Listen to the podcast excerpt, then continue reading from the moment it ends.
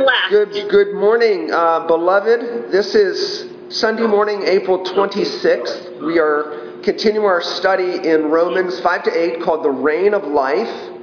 And we are getting into verses 12 to 19, which couldn't be more explicit about why those in Christ are in life, those outside of Christ are in the reign of death. So let me pray for us as we look at God's Word. Lord, thank you for my brothers and sisters. Though not present, I see their faces. Uh, what a joy to do so. Thank you for your word. It helps us, it explains so much. It makes sense out of our experience and reality. It causes our thinking to be true and right and align with the way things are. Take and use our study to that end.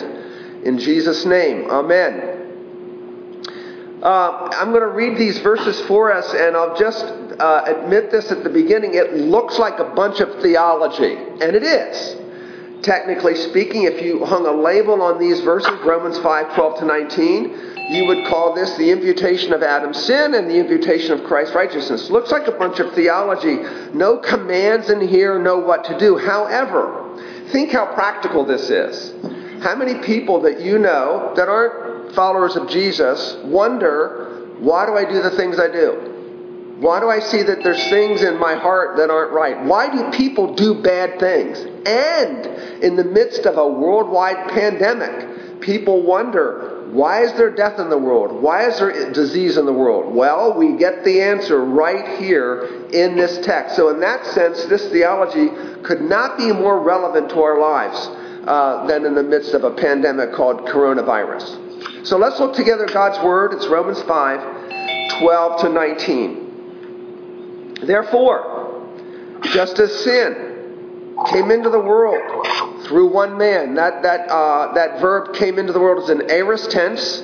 That means it's an event that happened in the past one time. Aorist tense, sin came into the world through one man, and death through sin. And so death spread to all men. That also is an aorist tense. Spread. Aorist tense. Spread to all men because all sinned. Guess what? That's an aorist tense. Sin came as aorist, sin spread as aorist, and all sinned is an aorist tense. Past tense. Verse 13 For sin indeed was in the world before the law was given, but sin is not counted where there's no law. Yet death reigned from Adam to Moses, even over those whose sinning was not like the transgression of Adam, who is a type of the one who was to come. Obviously, a reference to Jesus. But the free gift is not like the trespass. For if many died through one man's trespass, much more have the grace of God and the free gift by the grace of that one man, Jesus Christ, abounded for many. And the free gift is not like the result of that one man's sin. For the judgment following one trespass brought condemnation. But the free gift following many trespasses brought justification. For if because of one man's trespass death reigned through that one man, much more will those who receive the abundance of grace and the free gift of righteousness reign in life through the one man, Jesus Christ. Therefore, as one trespass led to condemnation for all men, so one act of righteousness leads to justification and life for all men. For as by one man's disobedience the many were made sinners, so by the one man's obedience the many will be made righteous. And I've included 20 uh, to 21 in here and I'll pick those up at the beginning of next week because they launch us into chapter 6. So let's remind ourselves of the context. Coming out of Romans 5 1 to 11, Paul has established two facts. First fact, we are naturally, remember the four words used in, in uh, chapter 5, 2 through 11? We're naturally sinners, ungodly, helpless, and God's enemies.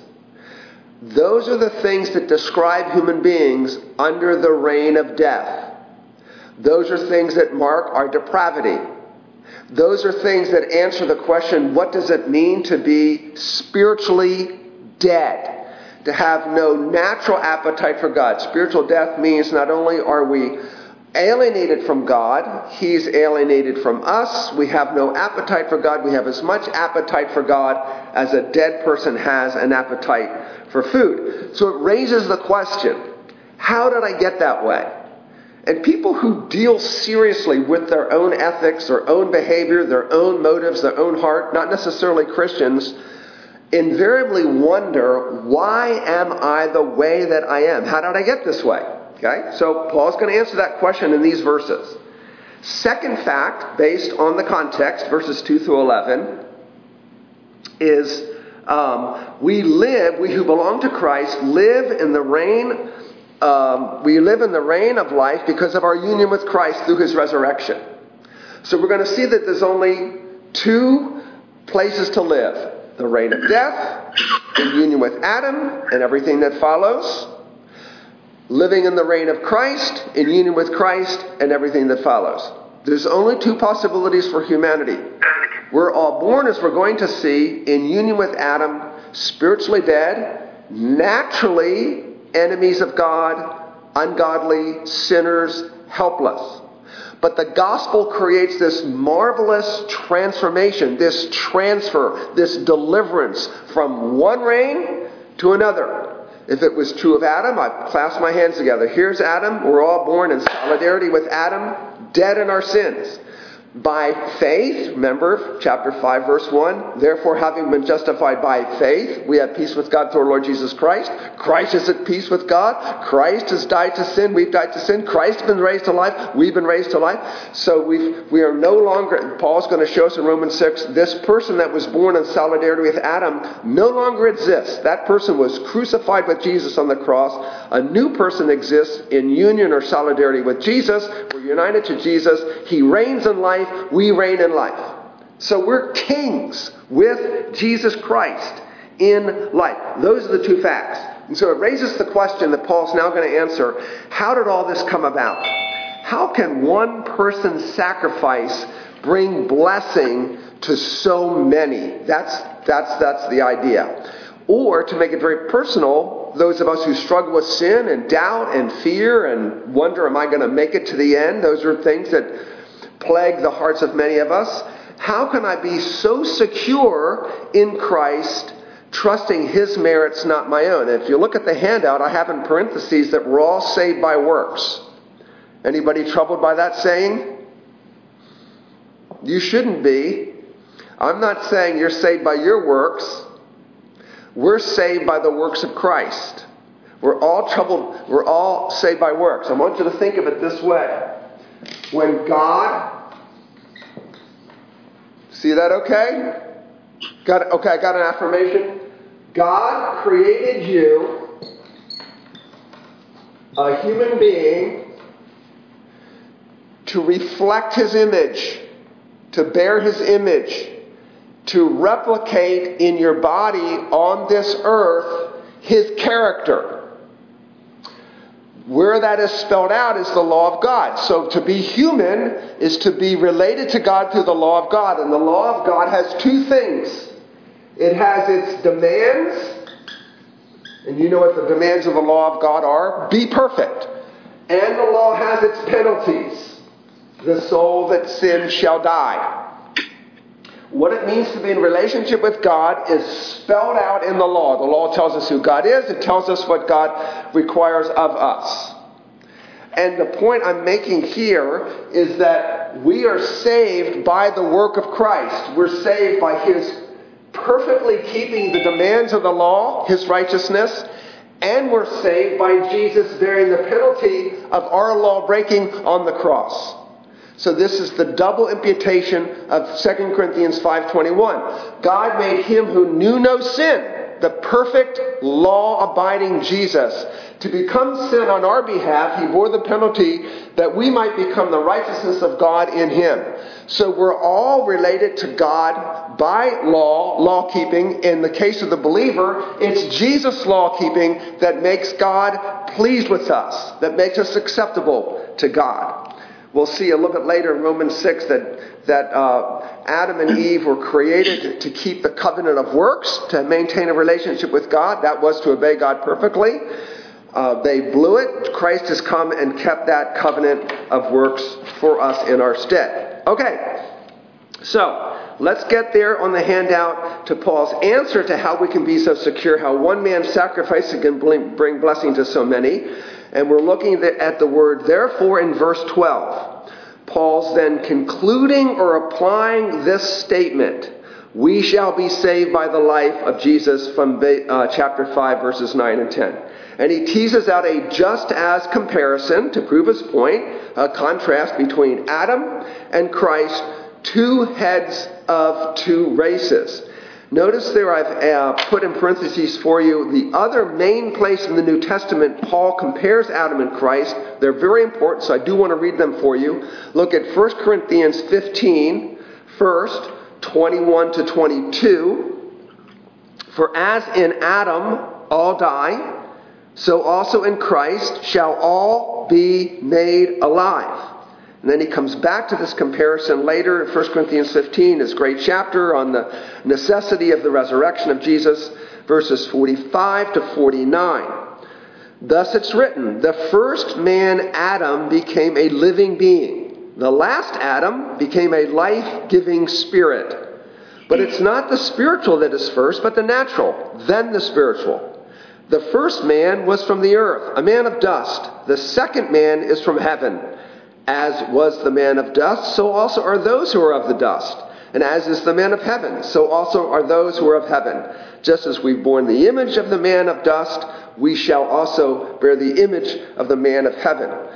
He's arguing for the fact that if we're in union with Christ and Christ is in a glorified body, we're going to have that same glorified body as well. I wanted to point those two uh, verses out to very important parallel verses to what Paul is teaching here. So, here's the main thrust. Because of the one great thing Christ did is greater than the one great thing Adam did. If you were to di- diagram verses 12 to 19, it would look like this. Verse 12, just as, so he's beginning an analogy and a comparison. And then I've got, see this nice new math here, the brackets? Yeah. You like that? In verses 13 to 14, the two heads are introduced. Adam and Christ are introduced. Then in 15 to 17, the two heads are contrasted. And then 18 and 19, you can put a 19 next to that 18. I left that off of there. The two heads are compared. So that's sort of how these verses are diagrammed. It's very clear, it's very logical, very Greek, as it were, in his thinking to that extent. So let's now look at these different reigns that Paul teases out. Uh, the reign of death, verses 12 to 14, he basically teaches us three stages in human history by virtue of saying sin came into the world, that implies a time when what? There was no sin in the world. So before sin was in the world, we have this picture of life given to us in Genesis 1 and 2. And it's important when you think about the question of man's will to describe Adam and Eve's will in this state. Now, you can answer the questions I ask it. You don't have to answer it out loud for everyone. Was, were Adam and Eve able not to sin? Of course. They were born in perfect holiness and righteousness. So they were able not to sin. Were they able to sin? Yes, obviously because they did. So they were able to sin. Strictly speaking, they had free will in its purest sense. God was testing their wills. This is the first probation. Don't eat of that tree. We all know that they failed it. Before sin was in the world, Adam and Eve were able not to sin. They were able to live before God, and of course they should have in perfect holiness and righteousness. And they were able to sin. We know that because they did. After that, using these words, tell me the condition of man once we died spiritually and sin came into the world. We are not able not to sin. Not able not to sin. This is going to be on the final exam. Make sure you write that down. Man in his natural state is not able not to sin. We're slaves to sin. When you become a new creation in Christ, what then is true of you? Are you able not to sin? Absolutely. That's what Paul's going to get at in Romans chapter 6. Uh, Jesus says in John 8, we're no longer slaves to sin. But are you able to sin? Uh, evidently.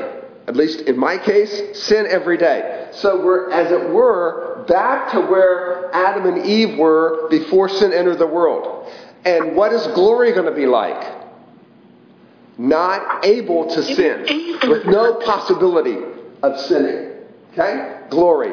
Not able to sin. So that just, so when you, people want to talk about the nature of free will, the, the really, somebody needs to mute their uh, computer. Um, the, the, the question isn't the will, it's the desire. Do you have the desire in your heart to do good in our natural state? We do not. So we have phase one before sin entered the world. And then Paul says sin entered. He's obviously referencing Genesis 3. He tells us how this happened. One man, Adam, although sometimes the Bible annexes Eve's choice as the federal head of the race, as we're going to see in this text, God holds Adam accountable, as it were. One man, Adam, sin. What is sin? It's willful rebellion against God. Sin is putting myself in the place of God. That's effectively what Adam and Eve's choice was putting themselves in the place of God. Salvation is God putting himself in the place of sin. That's what happened on the cross. God willingly putting himself in the place of those who sinned, put themselves in the place of God. So sin is willful rebellion. And then we're going to see in, uh, in Romans 7 how Paul personifies sin, kind of talks of it as an entity. He's in good ground doing that because right after we get out of Genesis 3 in chapter 4, Paul, when he talks to uh, Cain, excuse me, God, when he talks to Cain, says to Cain, um, sin is crouching at the door, the door of his heart and its desires for you, but you must master it. In a sense, that statement frames the question that is answered throughout the rest of the Bible. How can sin that's crouching at the door to destroy us, how can it be conquered? And of course the answer is given in Genesis 3:15 through the seed of the woman Jesus Christ. The only way sin can be conquered is through Jesus Christ. So one man, Adam, sin entered the world and death through sin. The reason things die, the reason we have disease, the reason we have calamity is right here. Sin brought death into the world. It invaded God's glorious, pristine creation as an unnatural abnormality. That's why I almost always say when I do a funeral, this is not the way it's supposed to be. Death isn't natural. Death isn't natural. It is a horrible aberration to the beautiful, lovely, pristine, perfect, sinless, flawless, deathless world God created. Death is in the world because of sin. So when people ask you, why does God allow calamity? Why is there sickness? Why is there disease? Why do people have to die? This is the text that references this awful choice in Genesis chapter 3. And then Paul says death spread to all men. Death spread to all men. What does that mean? Because all sinned. So there's basically three interpretations of Paul's phrase, because all sinned. Some people say it means that everyone born into the world sins. Is that true? Everyone, as it turns out, born into the world sins. Is that true? It is true. Some people say the way to interpret because all sinned is we inherit Adam's sinful nature and thus we sin by nature. Is that true? Did we inherit Adam's sinful nature and we by nature and we sin by nature? Yeah, that's true. Most reform commentators take it this way that there is a one-time sinning activity in Adam that we all participated in that produced sin. So you and I, as it were, sinned with Adam in that awful choice. We were there somehow, somehow mysteriously. Adam, as our federal head, we were complicit in that choice. So there's no person born that can say, uh, uh, well, so here's the question thoughtful uh, people who begin to think deeply about theology, not necessarily Christians, and they begin to come to grips with the fact that, oh, yeah, I sin. There is sin in this world, there's death in this world, but not by my choice. You know, I wasn't there in the garden, and a lot of people would like to maintain if I was there, I wouldn't have sinned. I'd have done better than Adam. You ever thought that yourself? I'd have done better than Adam? So, of course, in our pride, we might think that. But are you really slamming Adam? No. You're actually impugning God. Because to say, I wouldn't have sinned in Adam, don't hold me accountable for Adam's choice, is to say God made a bad choice electing Adam to represent you.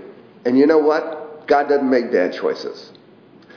Our uh, Adam's choice, awful choice to disobey God, would have been the choice of any of us had God elected us to be in that place. But it is a very, I just want you to know in theology, it's a very hard question.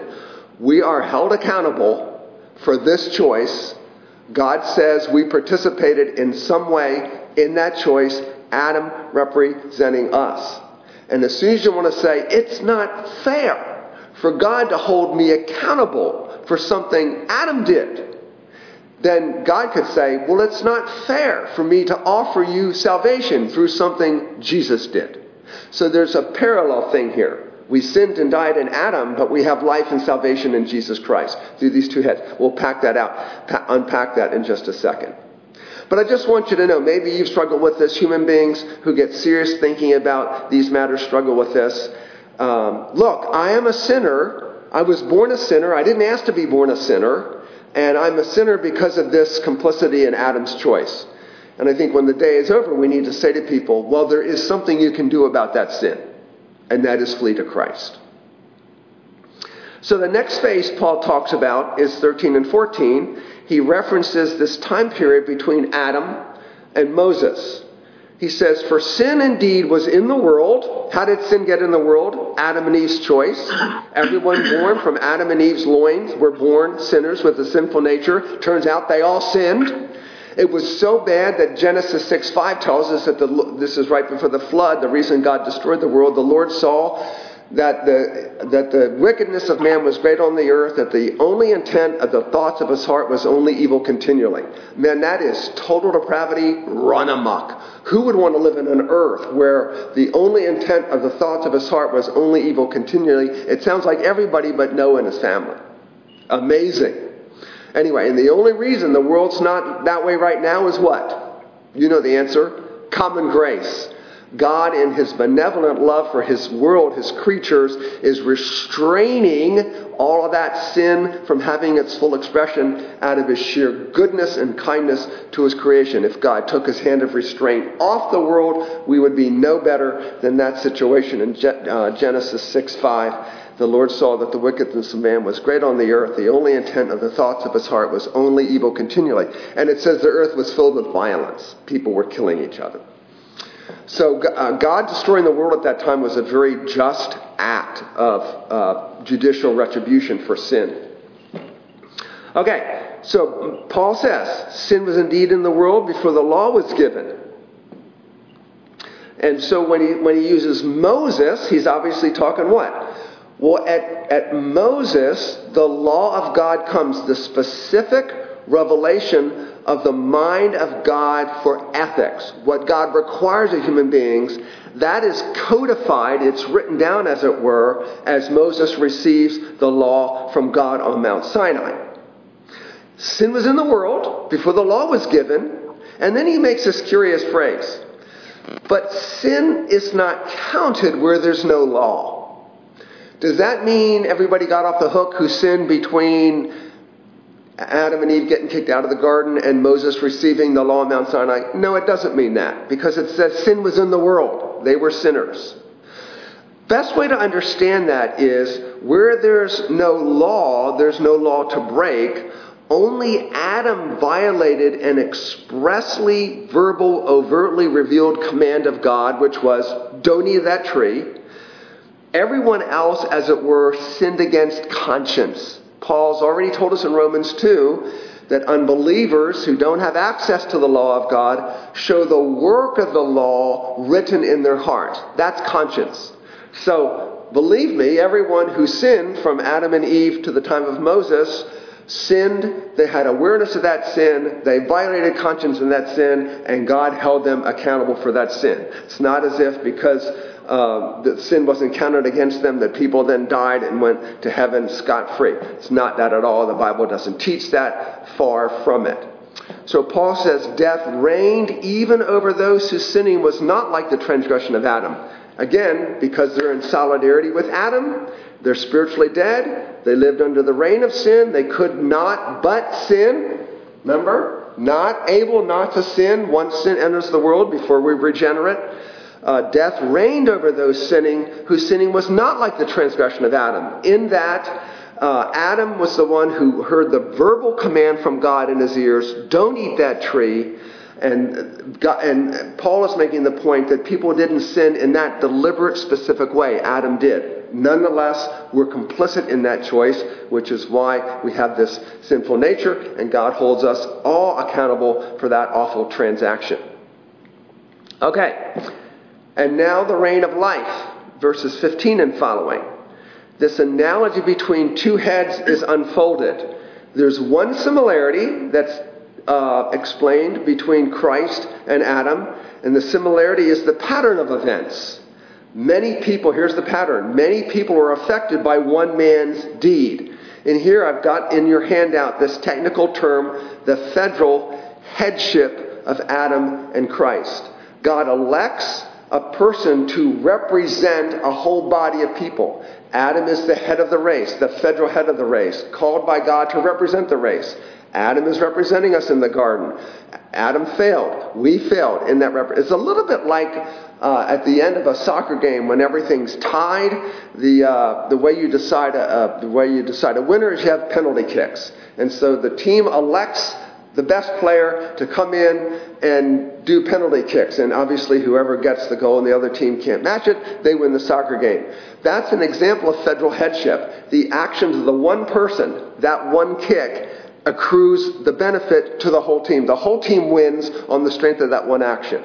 The whole race lost on the strength of Adam's federal action at sinning against God. We sinned in him. And, and God's chosen race is saved by the one wonderful act of Jesus, as he's going to unpack here for us. So, there's federal headship, one man chosen to represent the race. Here are the dissimilarities that Paul teases out. First of all, what's Adam's motive? Self assertion. Christ's motive? Self sacrifice. The effect of the deed, we're told that death brings judgment, resulting in condemnation. Christ's grace results in justification, a declaration of righteousness and the nature of the deed. Adam's was an offense, one man's offense, one act of disobeying God. He refused to obey the command not to eat of that tree. He ate of the tree. That's the one offense. Christ's one act of righteousness. Now you might say, just a second. Jesus was sinless his whole life. Jesus' life was full of acts of righteousness. Never for a nanosecond in thought word, or deed did the man Jesus Christ deviate from the law of God. Jesus loved the Lord his God with all his soul, all his heart, all his mind, all his strength, every second of his life till he breathed his last. So, how can Paul call Jesus' life one act of righteousness? His whole life was a display of righteousness. And glory to God for it, right? Because that's the thing that saved us when you're reading through the Gospels and you come to the temptation of Jesus, say in Matthew 4, and Jesus is being tempted, and of course he's leaning wholeheartedly on the Word of God, you realize at that moment the whole salvation of the world is, is, is, uh, is at bay, at risk. The whole salvation of the world. You read that text and you go, Jesus, you're passing this test so I can be saved. Your, your, uh, your acts of righteousness, trusting your Father, not believing the lie of the devil, not taking something that your Father hasn't given you in a way He hasn't called you to give. God is giving His Son a people by Jesus dying for them. So, this one act of righteousness is, is code for Jesus' willingness to sacrifice himself as a sinless substitute. It's Jesus on the cross, never having sinned, taking the sins of his people into his flesh, removing those sins, bearing the judgment of God, the wrath of God for those sins, as a sinless substitute, the Lamb of God who is absolutely without sin. So that's the best way to understand this one act of righteousness. So look at the parallelism then in verse 16. On the one hand, the judgment following one trespass brought condemnation. And here's what you need to remember in that. We live in a moral universe. That means a holy, righteous God who cannot stand sin, who cannot look upon sin. God, who is a just judge, he must punish sin or he wouldn't be good. Right? Can you imagine a judge in a court of law letting somebody who was clearly guilty go free, abdicating the demands of justice? That judge would not be good. That judge would not be just. Well, God is both just and good. So that means in God's universe, wherever there is sin, sin must be punished. You can put it this way every sin inexorably, now I stole that word from R.C. Sproul. I, I love when Sproul uses that word. Inexorably means without fail, absolutely, with certainty. Every sin inexorably attracts judgment. It attracts judgment. It must be judged. So on the cross, Jesus taking your sins is by definition taking the judgment for your sins. And so on the strength of that, Paul will then go on to say in Romans 8 1, there is therefore now no condemnation for those who are in Christ. We're united to Christ in his death on the cross. The judgment to our sins is borne by Jesus in his body. Therefore, there's no condemnation. We're united to him in his life and resurrection. So all I'm saying there is this one judgment brought condemnation. The hope of the gospel is I'm not condemned. I couldn't be condemned. God can't condemn me for my sin if he condemned Jesus in my place for those sins. And then the second half of verse 16, on the other hand, the free gift, following many trespasses, brought justification. What do we get through the grace of Jesus in exchange for our many trespasses? the gift of being declared righteous in God's sight. Justification is a legal matter.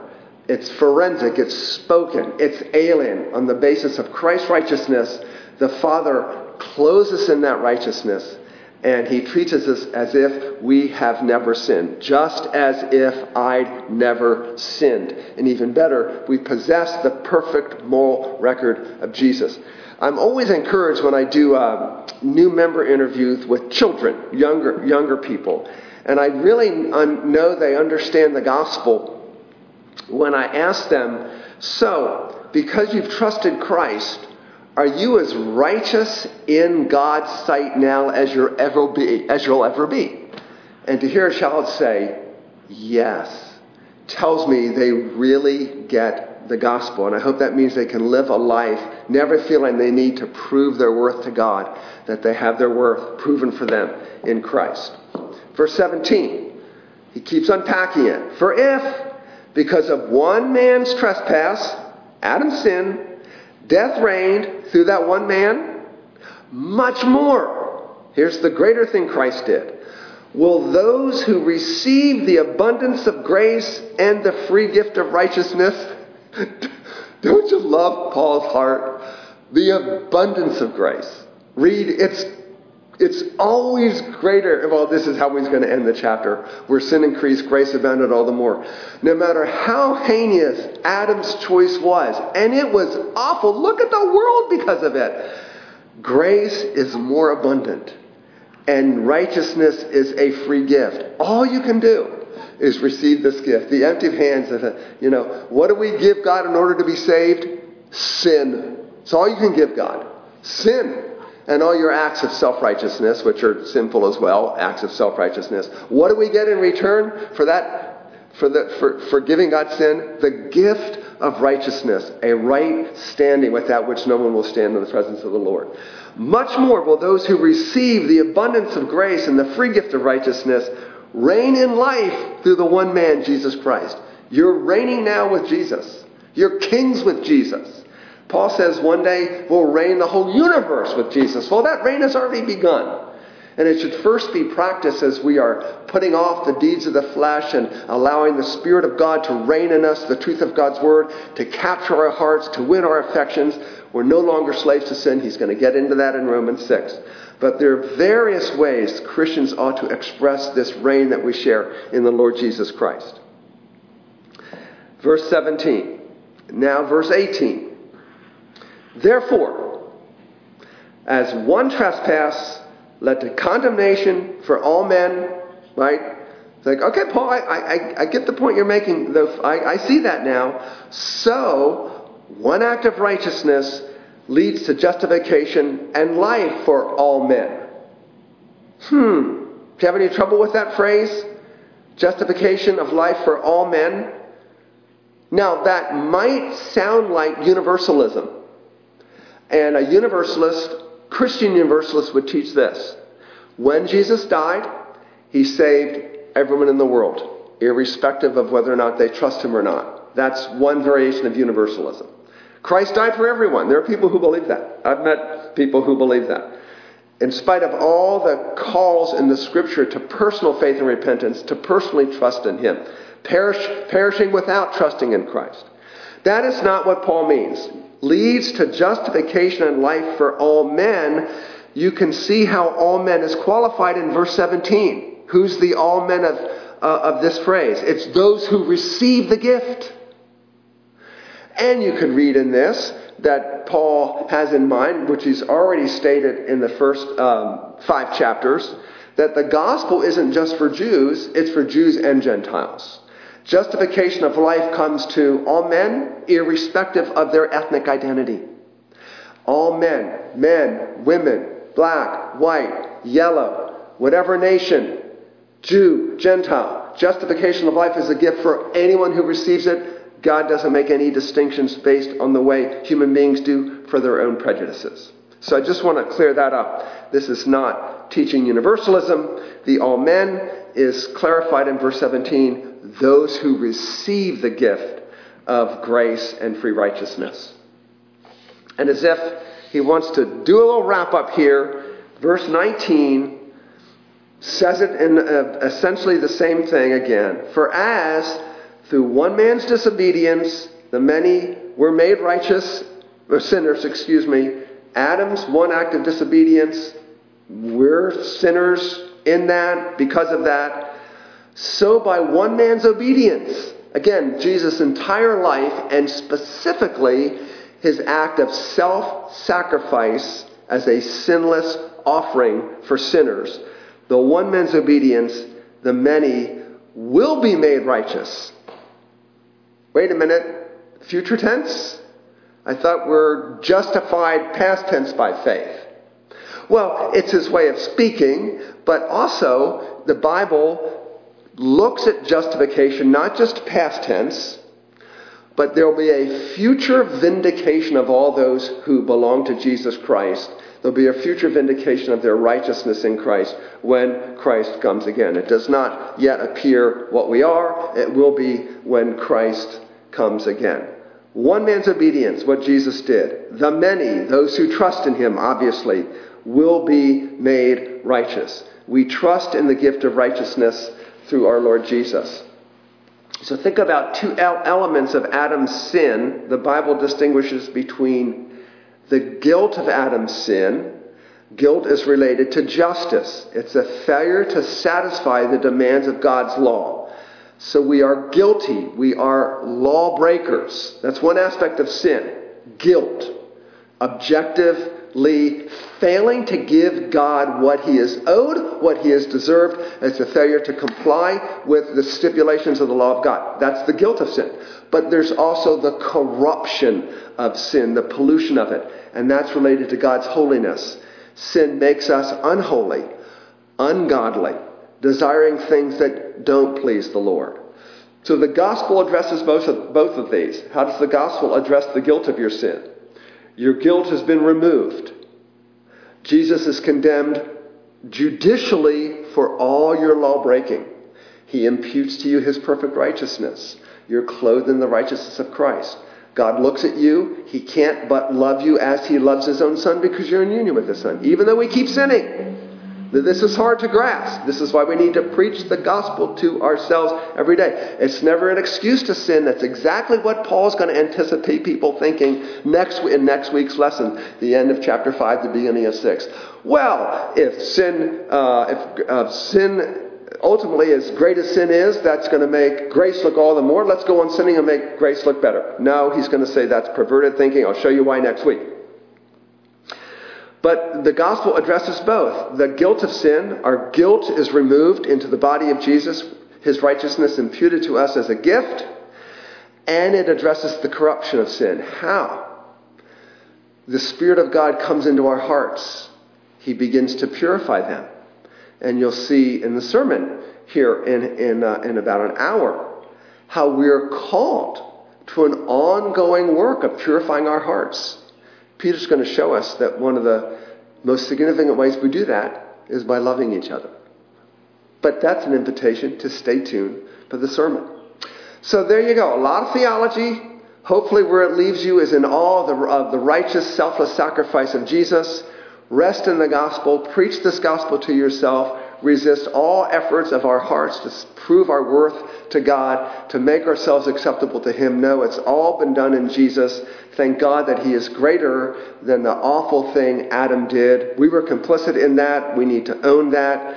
And we need to own even more all that Jesus is for us in the gospel. So let me pray for us as we close. Lord, uh, sometimes the gospel seems too good to be true because our sin, our rebellion, our sloth, our slowness to love you, to praise you, to thank you, to seek you, to honor you, to relish you, our slowness to do those things is more real to us than this objective work of Christ. But thank you that our faith is ultimately extraspective. It is outward looking.